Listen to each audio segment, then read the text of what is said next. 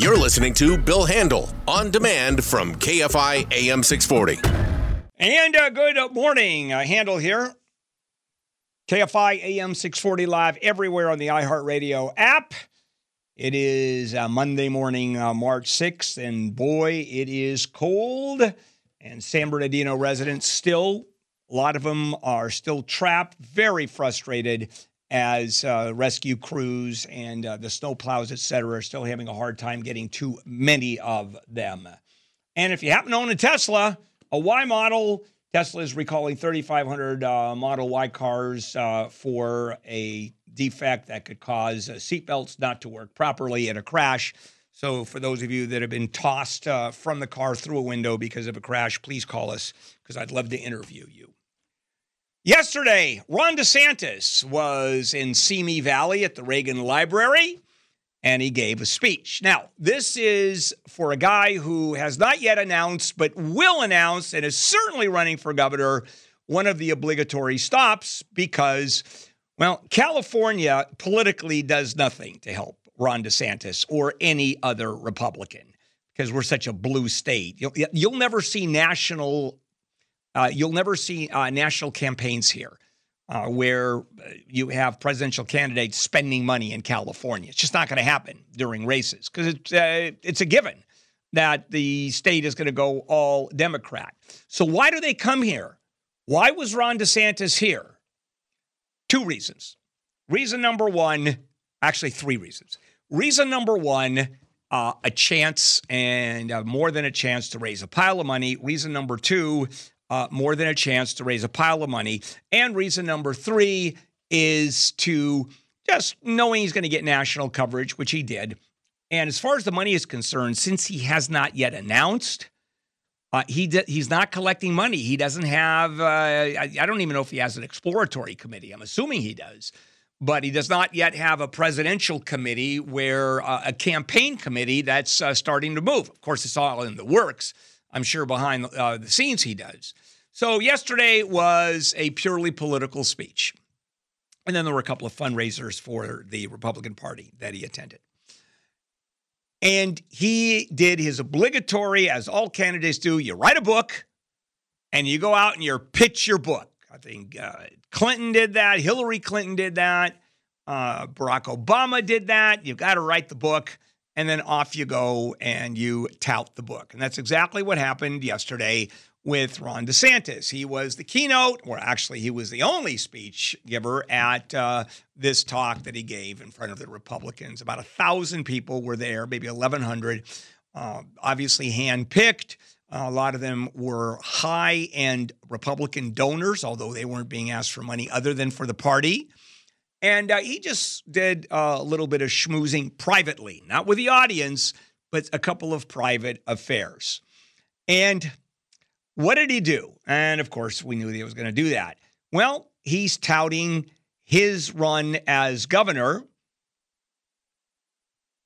His well, his campaign is going to be based on what he did as governor. Remember Bill Clinton? Look what he did in Arkansas. Remember, he brought the jobs to Arkansas. Uh, he's the one that brought Arkansas into uh, financial stability. Well, that's exactly what Ron DeSantis is doing. Look at Florida. Look what I have done. But beyond that, what he really talked about was the basic philosophical difference where Bill Clinton talked about financial stability and he talked about this new era of success and prosperity. DeSantis is talking uh, about as much as what's wrong with California, because we're, of course, a liberal state. What's wrong with liberals, Democrats in general, and laying out the political differences. And this is where it's clear cut. When we talk about the polarization of this country, even to the point where you have a Ron DeSantis. Now, Ron DeSantis, of course, is not calling for any kind of violence. What he is laying out is simply the political polarization, which is 100% legitimate. That's what makes America so great.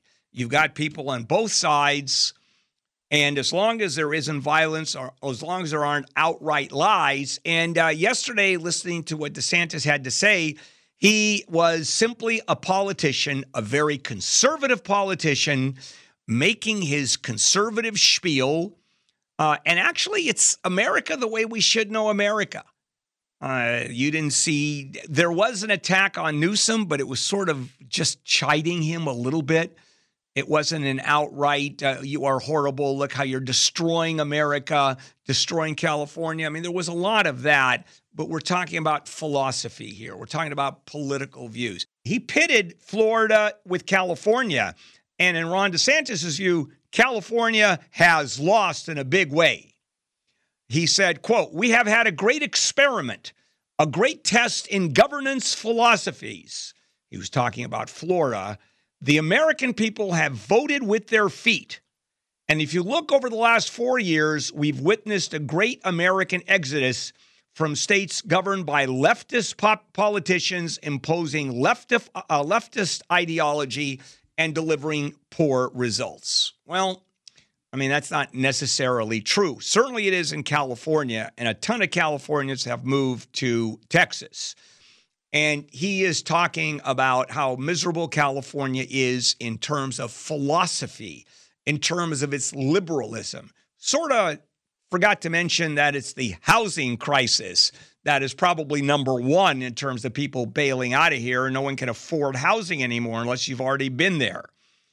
So uh, he laid on the statistics comparing Florida, the Florida's record on education, business creation, tourism, unemployment.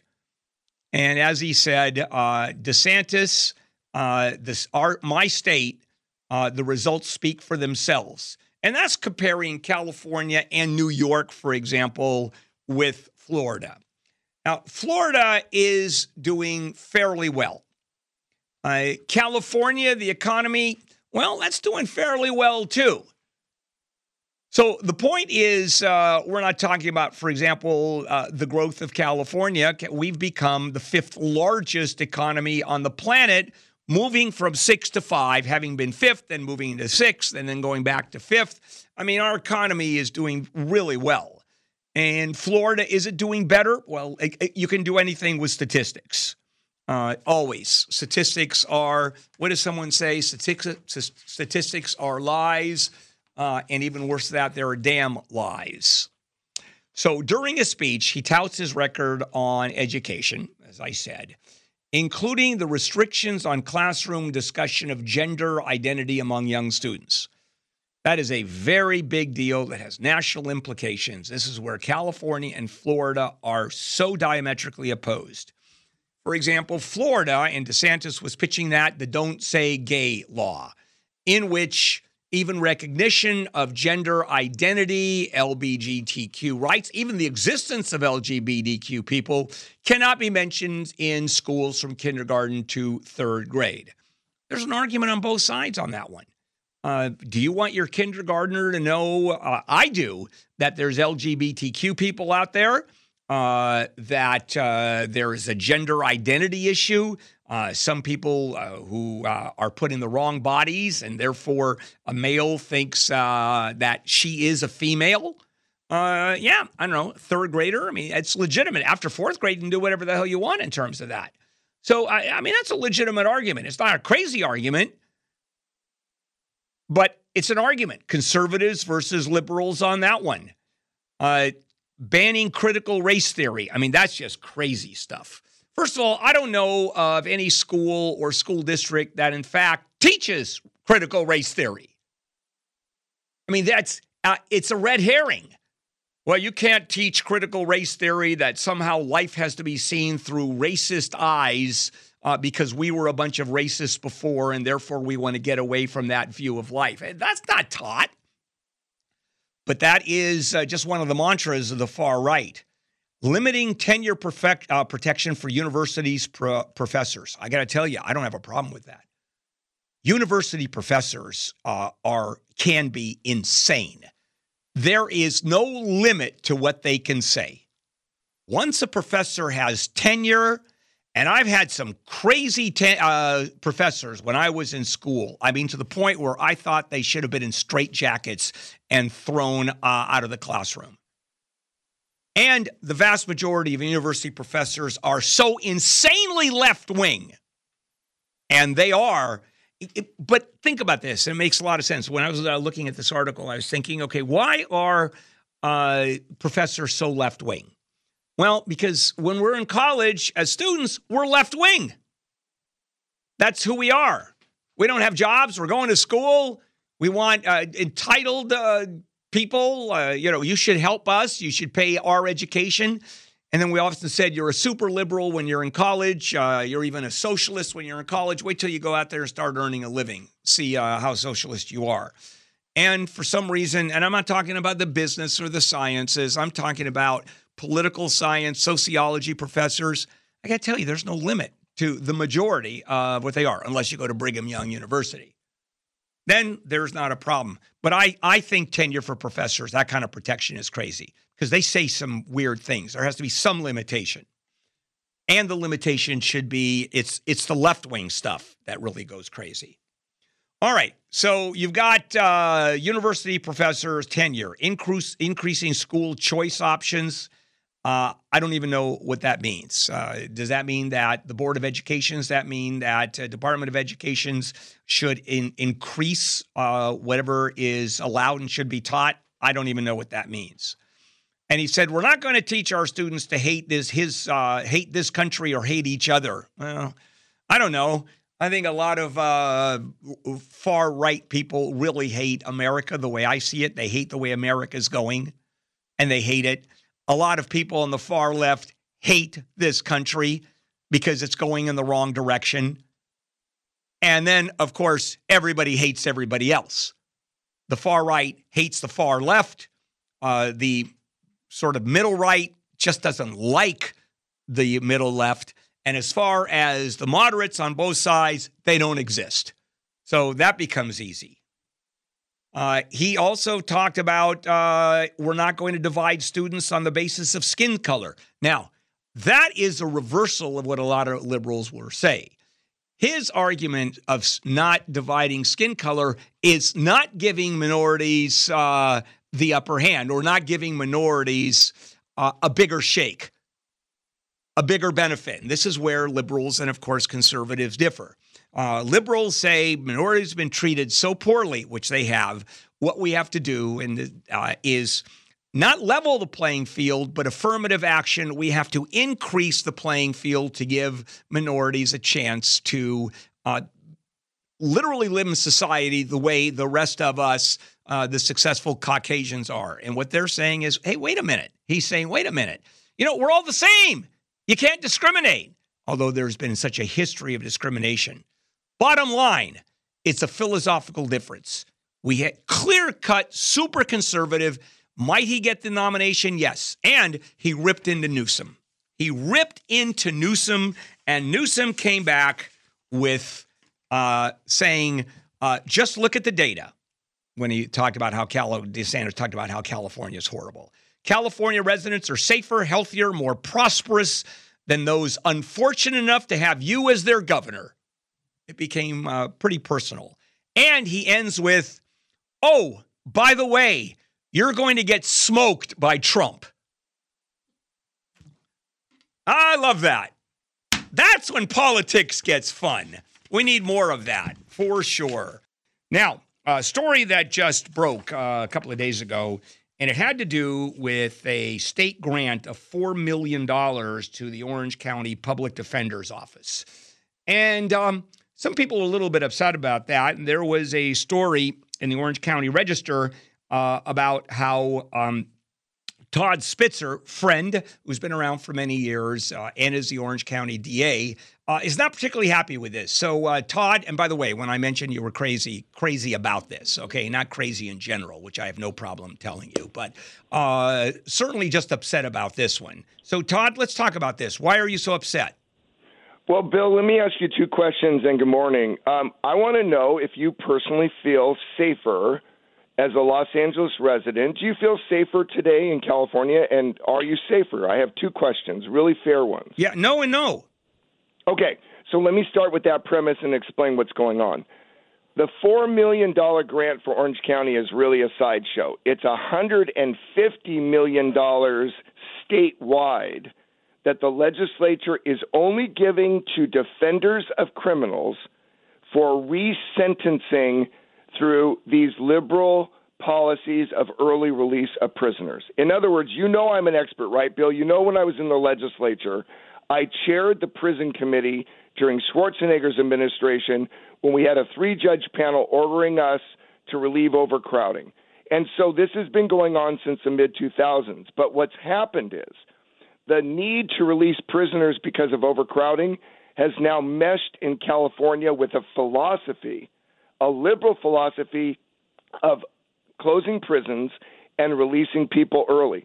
So let me, as you know, and you say this all the time on Handel of the Law, who, and we learn this, and you and Wayne talk about it all the time. We know as lawyers, the person that has the, the burden of proof generally loses. And what this does, Bill, is the public defenders have 24 in Orange County alone, 24 full time employees against my zero funded employees. I get no money. All they have to do is make a prima facie case, Bill, under these new laws that allow for more credits for getting out early, changes in state law. I'll get to one in particular if I have time.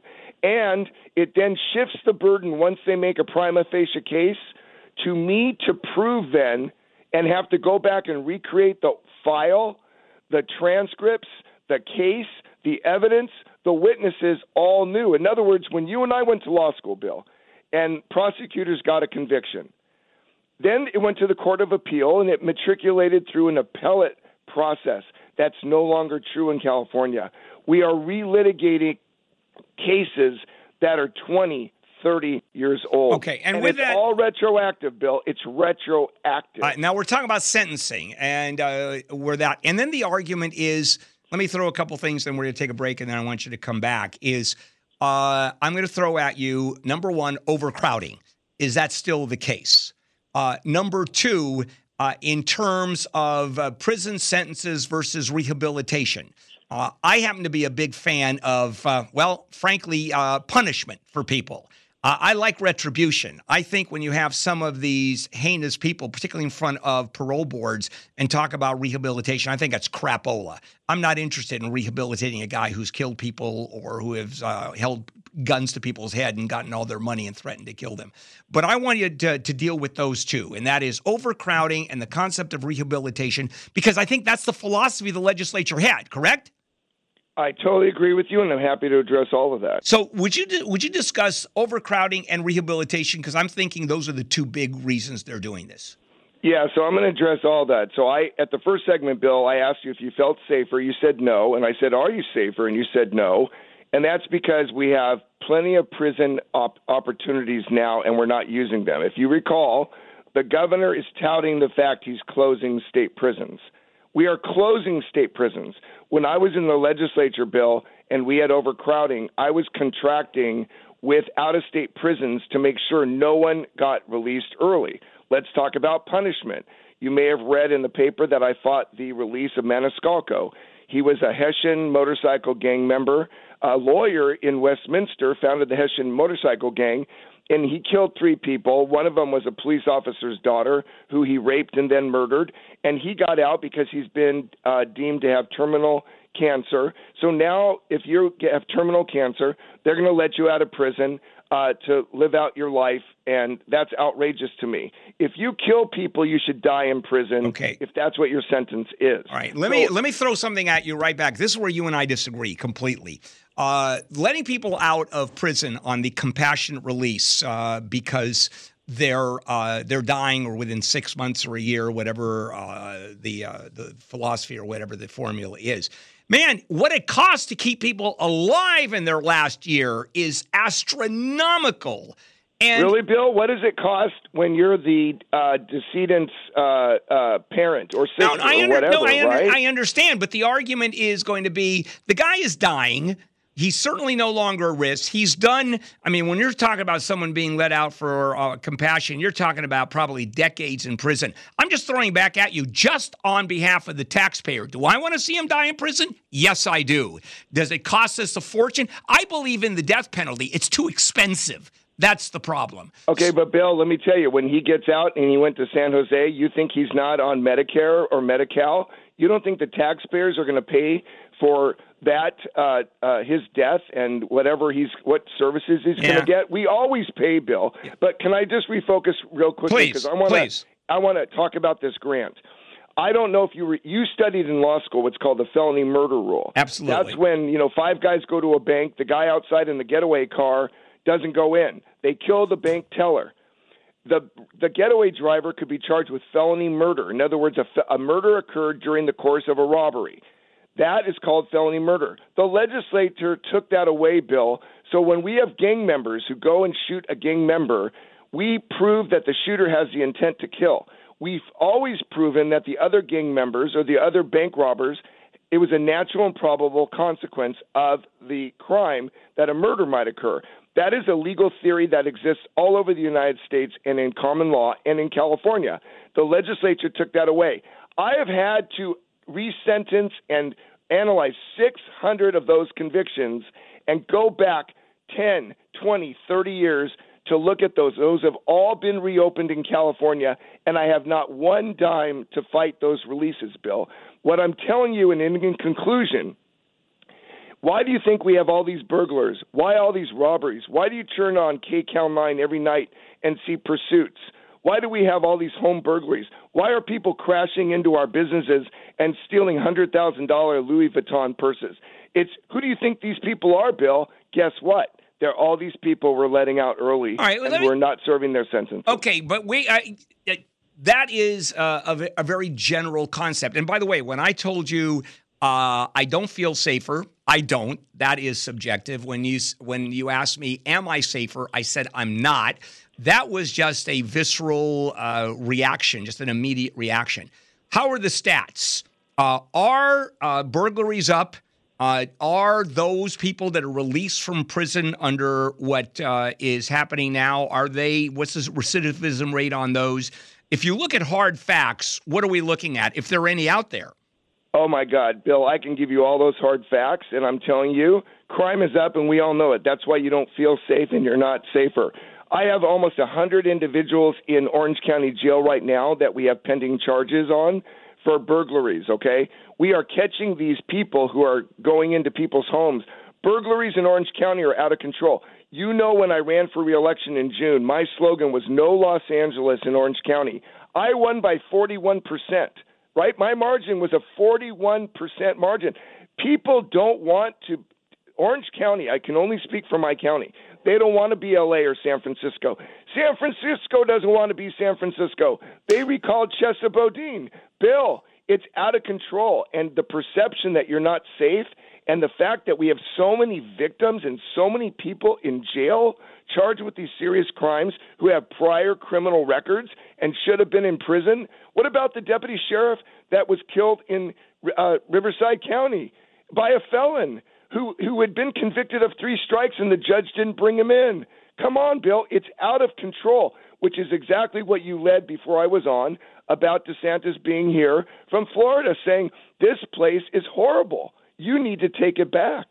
Uh, as well, that's interesting. But we passed uh, Prop 47, for example. I mean, this is a we are a society that is now looking at rehabilitation. We're looking at uh, there's well, that's the other thing that I have a real hard time with. That a lot of these people have value. I'm not necessarily on that in that position. Uh, let's talk about how far we've gone and, and going back in history. When did it actually work for you on your philosophy? When did this change? What, you mean the, the, this whole craziness? Yeah, yeah, the the, cra- release? yeah, the craziness as you described. change. Okay, that, so I didn't make my point, and I apologize. When I was in the legislature from 2002 to 2008, in the mid 2000s, I chaired the prison committee and I was on the public safety committee. We had overcrowding. That became the hook for the liberals and the progressives to use that as an excuse to pass these policies of early release credits, eliminating the felony murder rule. This is what they now use as their hook with the overriding excuse in the background of prison overcrowding to make it a legitimate reason in the public perception when it's not legitimate at all because we don't any longer have prison overcrowding, but they still are passing these policies. All right, Todd. Uh, thank you. We could go on forever. Uh, yes, we it's always could. free. All right, take care, Todd. bye, you know, Bill. Bye. All right. Even though uh, Todd ran as a nonpartisan for the district attorney's office, uh, guess which party he was with when he ran for the legislature? Yeah, uh, Todd is can't say it, but let's say uh, he uh, did not vote for Bill Clinton. That's my guess. Never told me who he voted, uh, voted for. The other big story that we are covering, our local story, which has been going on for what a week and a half already, uh, is what's happening in San Bernardino, and it's still there. I mean, now I watch the national news, as you know, and uh, every evening, and it's still uh, right up there in terms of coverage. What's happening in San Bernardino? Uh, so we have Blake Trolley, who's been covering the story for us. Uh, Blake, uh, good morning, and what is the latest there? Yeah, Bill. So we were giving an, given an update yesterday that 80% of county maintained roads throughout the San Bernardino are now passable throughout the mountains. In the Lake Arrowhead and Crestline area, those were the areas particularly hit hard. That number drops down to 60%. Now, passable does not mean the road is wide open, but rather at least one lane is open with less than eight inches of snow, which can be driven by a four wheel drive vehicle with chains. Uh, state, county, and private crews have been working around the clock to clear these roads. As you remember, on Friday, we were told chains were coming in to get some of these private companies up the hill. Newsom's emergency allowed private companies to come in, but the big issue was many of them were not equipped with the chains to get their loaders up the hill and start digging out this snow. And it's uh, on Saturday there was an expected delivery of those chains. It sounds like that delivery was made, people in the area reported to me they noticed a you know a, a, much heavier presence of crews working on these roads. Now, clearing out these roads, Bill, it's come with challenges. San Bernardino County Public Works Director Brendon Biggs broke those down. As we were able to dig out and start assessing more as we get back into those roads, we're experiencing uh, many different types of issues: disabled cars, down utility lines, fallen trees. Now, I've been told a lot of people, I've actually been shown photos of this. People, Bill, have actually been spray painting where their car is buried with snow. They've been spray painting like car in the snow because loaders and plows have been nailing cars that were stranded and left in the snow and then ended up getting buried.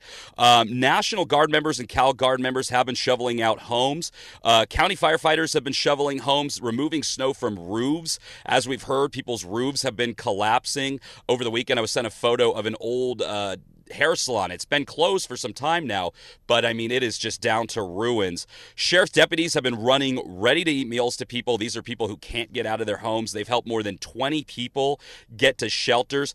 But Bill, it seems it seems many people are still feeling challenged. You know, they're still feeling the challenges, and it begs the question: Does even more help?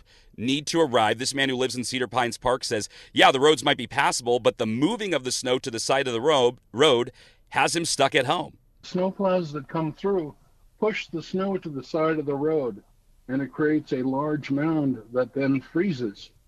And uh, somebody who's uh, 64 years old, like I am, uh, I'm not going to be able to get out there and chip away at a four foot deep wall of ice. Yeah. And so the, he says he stuck uh, many others as well. Sorry. Yeah, no, uh, Blake. Uh, and the question I have, and uh, there's been a lot of criticism of, uh, about the authorities not doing enough. And for example, uh, this gentleman said, "Oh, the snow is being pushed off." What what is the alternative? Where does the snow go? I mean, I would think uh, you can plow uh, snow off to the side, but then to pick it up and take it someplace becomes an astronomical feat that is simply unable to be done.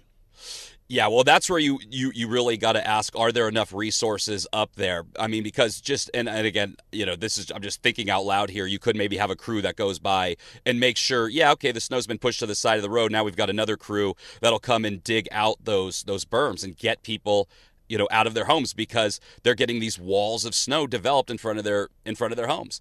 And I, it it seems to me there needs to be more personnel or at least people feel this way. There needs to be more personnel to come clear those berms especially for people like as he says he's 64 years old and he says many other people are in the same situation. Now also Bill he says passable roads and I, I want to go to this. He says passable roads you know even if he could get out there would still be uh, issues on the horizon. There are a number of people that are running out of food, and the, the roads are quote passable.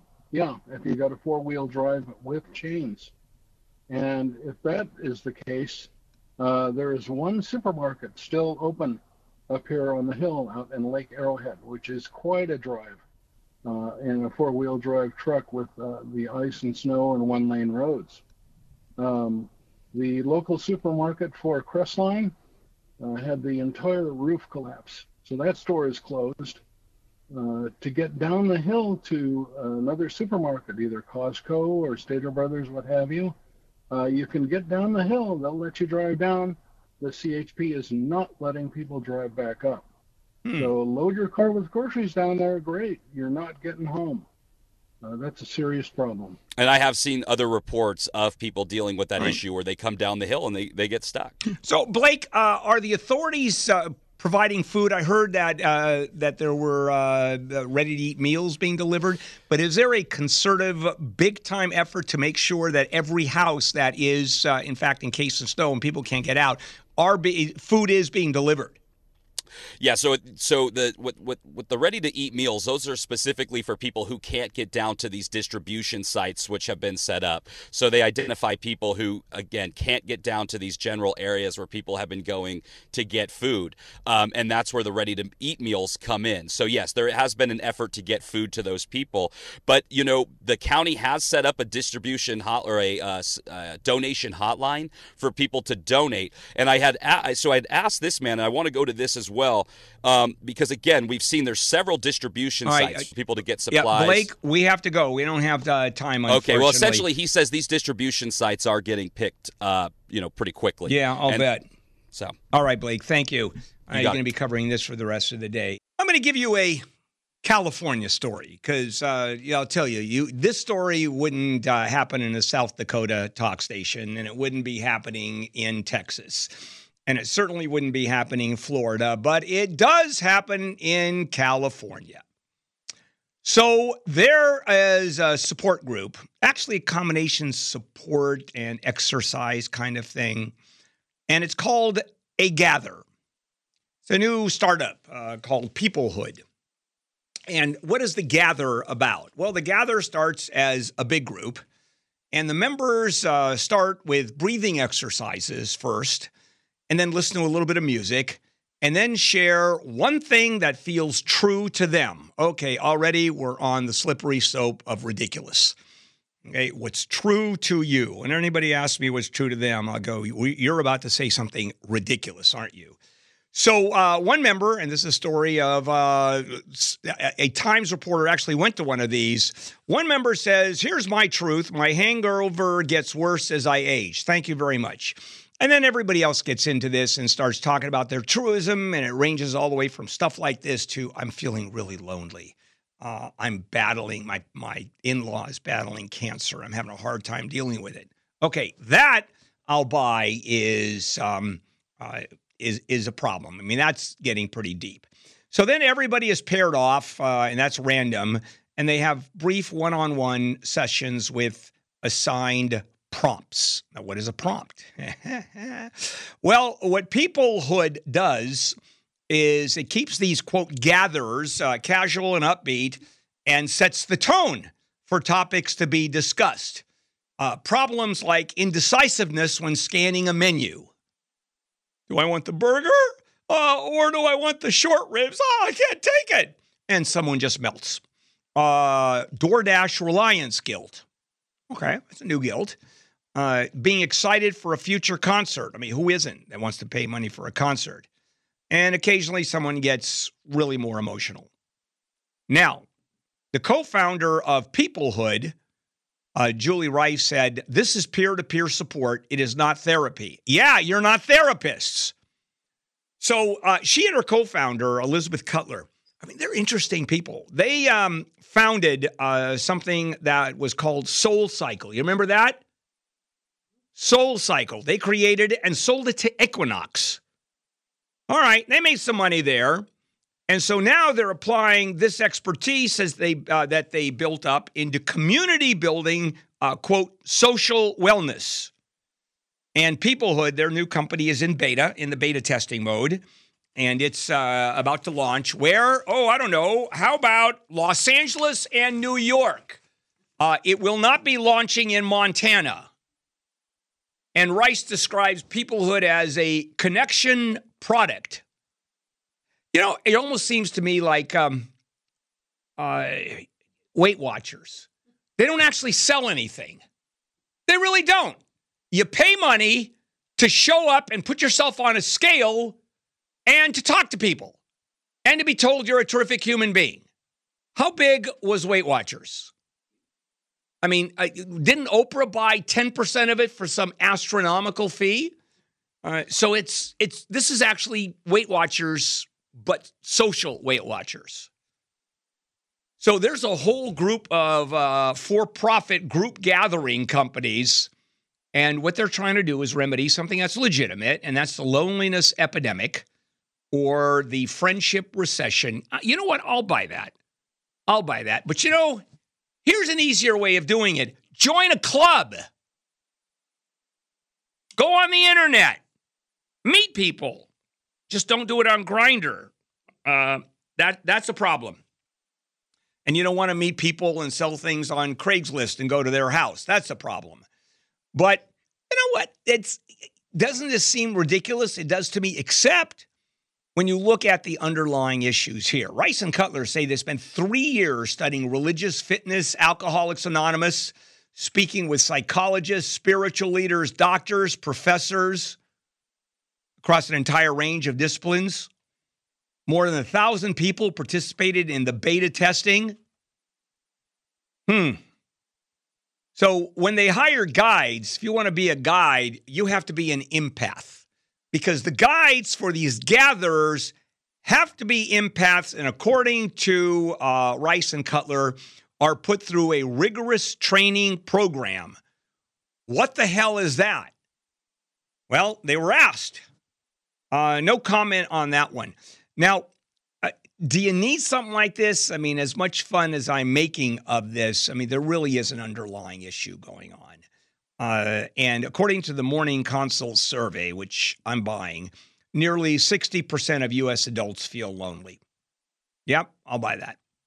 Uh, women are slightly lonelier than men. Young adults twice as likely to be lonely than seniors. Don't know why. These are just stats. Looking into it, maybe seniors have had a lifetime of dealing with loneliness and they've gotten better at it. Almost 80% of Americans between the ages of 18 and 24 report feeling lonely.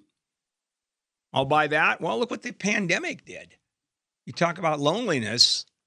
My God, during the pandemic, when I wasn't seeing anybody, when uh, I wasn't talking to anybody or, you know, social going to, I wasn't going to restaurants or anything, uh, you know, was I lonely? Well, yeah, but then I never did that anyway. So it's just, uh, I'm basically lonely to begin with. But a lot of people were truly affected by this. And the loneliness factor really hit hard. And there, uh, a lot of people, and should be, are blaming the recession, if not for causing loneliness, certainly exacerbating it and putting it way, way over the ledge. So, uh, for some that join these gatherers, uh, it's not that they don't have enough friends, but they aren't satisfied with the level of social engagement. They're not satisfied with their friends. Uh, a third uh, of adults, lonely adults, report talking to their family or partner about that, how they feel quite a bit or a lot.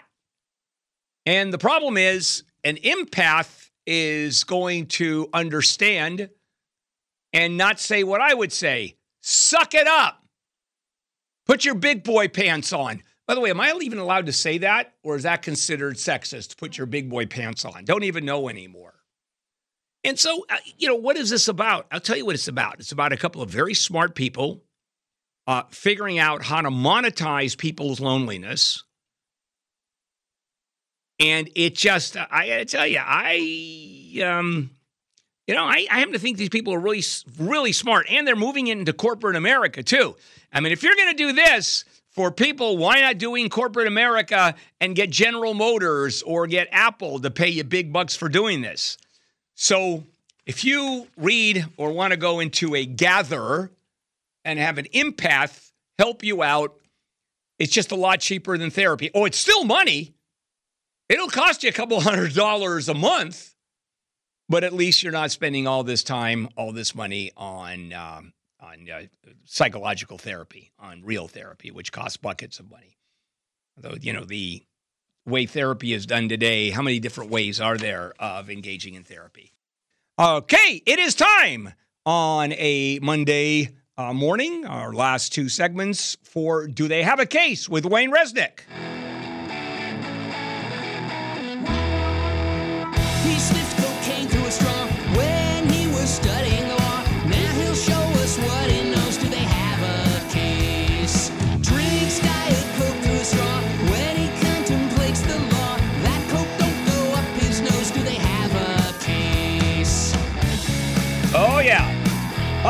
It is time for Do They Have a Case with Wayne and with me. Wayne, how long have we been doing this? Do they have a case?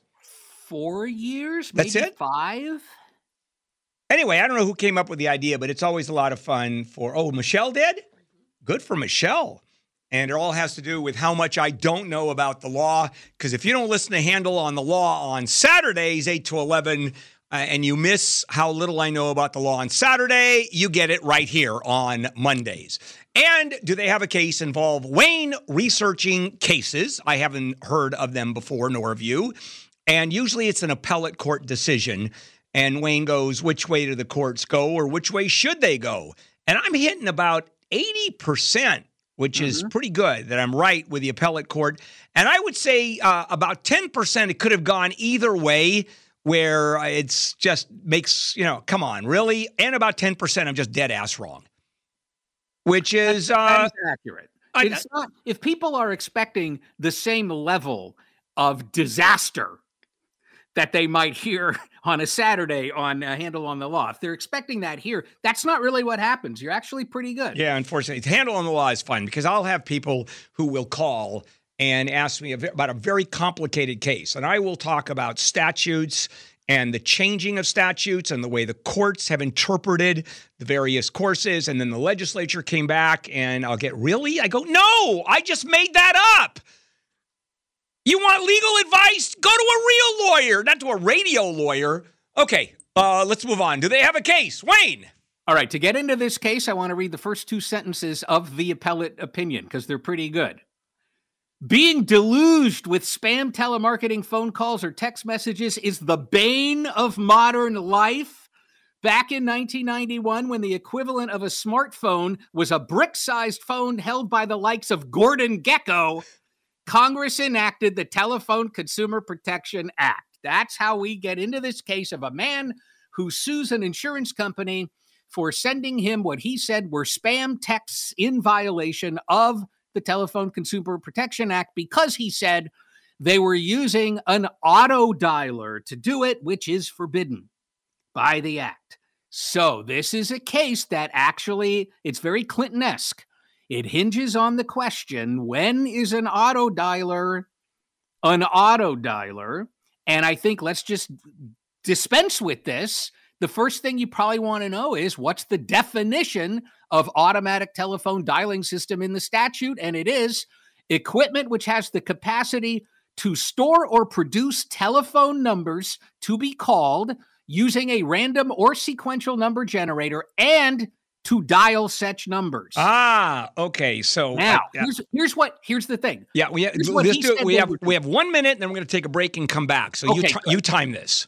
he said what they were doing is they were using a machine to generate a number. That number would be used to determine the order in which the text would be sent. That's an auto dialer. And the insurance company says, What are you talking about? You have to generate a telephone number. That's the only thing that's illegal generating a telephone number. We were generating internal numbers that we were then using to select pre existing telephone numbers that we had in our system. So it doesn't meet the definition because we weren't generating telephone numbers, we were generating other kinds of numbers. So you'll have to decide Yeah. Were they using an auto dialer or not? All right, couple of things about this. This is one where, depending on the uh, the the outlook of a judge on life in general, and how specific a judge wants to uh, rule, and it's almost uh, the difference between originalists and uh, those that believe the Constitution is this breathing document. And so here's where I'm going to go, and I don't know which way the court went. I'm going to guess uh, that it went one way or the other. If you have law that is very specific, and there's any uh, uh, uh, different way, what's the word, uh, variation of the law or deviation of the law in any small matter, uh, a judge will say it has to be specific. You have to look at exactly what the language means. And according to the language of uh, what is an auto dialer, they have an argument that it is not. If you look at the very, very specifics, then you have judges that'll go, come on, really? You know, this is effectively an auto dialer. If it looks like a duck and talks like a duck and quacks like a duck, duck, it's a duck, even though, well, maybe it's not a duck. And uh, so that was a horrible analogy I just made, by the way. Uh, so the bottom line is it depends on what the appeals court said with specificity. And I am going to argue, and I may be wrong because this is a wobbler, that uh, the definition of, of a auto dialer uh, is, I guess, broad enough, even that the court will say, uh, come on, this is what it means. Let me go the other way. Uh, that the argument that it is so specific and so minute that that isn't enough, that we have to look at it with some kind of reasonableness. That's the way I'm going to go. Come on, guys. You know, uh, how far are you going to go? So I'm saying the court, uh, in fact, uh, ruled for the plaintiff in this case. Using more of a common sense approach rather than a hyper technical Okay, approach. well put. That is yes. Okay, so you tell me which approach they took when I read one little part from their decision. Did they get hyper technical or common sense? Here we go. when interpreting a modifying clause set off by commas, the most natural way to view the modifier is as applying to the entire preceding clause. That's pretty hyper technical. Yeah, They went hyper technical. They went hyper. I told they, They could have gone either way. The first time the, the phrase is used, it says telephone numbers. Therefore, anytime after that, under what they thought were the rules of grammatical construction, anytime the word number appears in the act, it's a telephone number, not any other kind of number. And the other guy was arguing for the common sense approach, but he uh, he lost. Now, uh, you did a much better job, by the way, of uh, explaining it than I did. Uh, real quickly, just uh, so people can know how crazy the law is. Uh, there was a case that I was actually involved in, and it was a two week trial. And it just ended a few weeks ago. Most of the trial was actually predicated on a comma that was in one sentence, which was basically the heart of the entire issue. I'm not saying it was just some dumb, you know, sentence that was thrown out there. It was the heart, the interpretation, but it was a comma that was either there or not there. And the comma was there. And that's what uh, the court was looking at. So you talk about hypertechnical because that can, can change uh, language completely and change cases. Okay, let's uh, move on. All right, we can do this one pretty quickly. This has to do with the fine people of Switzerland and France wanting to register the name for cheese, Gruyere, wanting to register it with the US Patent and Trademark Office so that the word could only be used in the United States to refer to such cheese made in Switzerland or in France. And the patent office said, no, no, no, no, no, no, no. Gruyere does not, it- it's a type of cheese. Nobody thinks it means where it came from. They, they think it means what kind of cheese is it. So we're not going to allow you. And they sued, France and Switzerland, they sued, and it went up to the Fourth Circuit Court of Appeals. And, you know, one argument is uh, it's so, it started in Gruyere, Switzerland and we need to protect the integrity of the origin of the cheese. So we should be allowed to register it. And the other side is saying, hey, Gruyere cheese is like cheddar cheese, is like Swiss cheese, to name another cheese that is actually named after a place, just like Gruyere is. And, it, and nobody thinks anything otherwise. So you're not allowed to have the protection. Are they allowed to have the protection or not? Okay, the analogy here is to champagne. Okay? All right. Ah. However, here's the difference. Everybody knows that champagne comes from the Champagne region of France. Everybody. How many people know that Gruyere comes from Gruyere, France?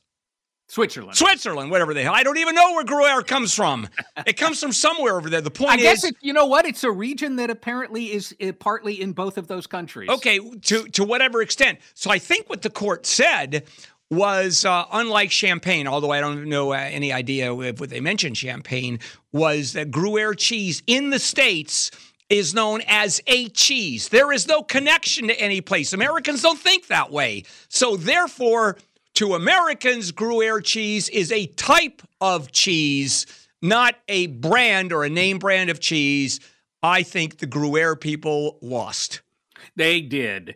And I will leave you with a sentence from this decision because we had some really interesting writers.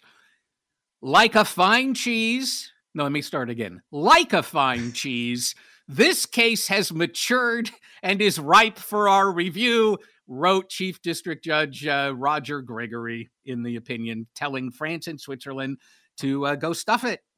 Uh, how often do uh, I, I'm assuming the judges must have a rip roaring good time when writing these decisions, where a judge just loves it.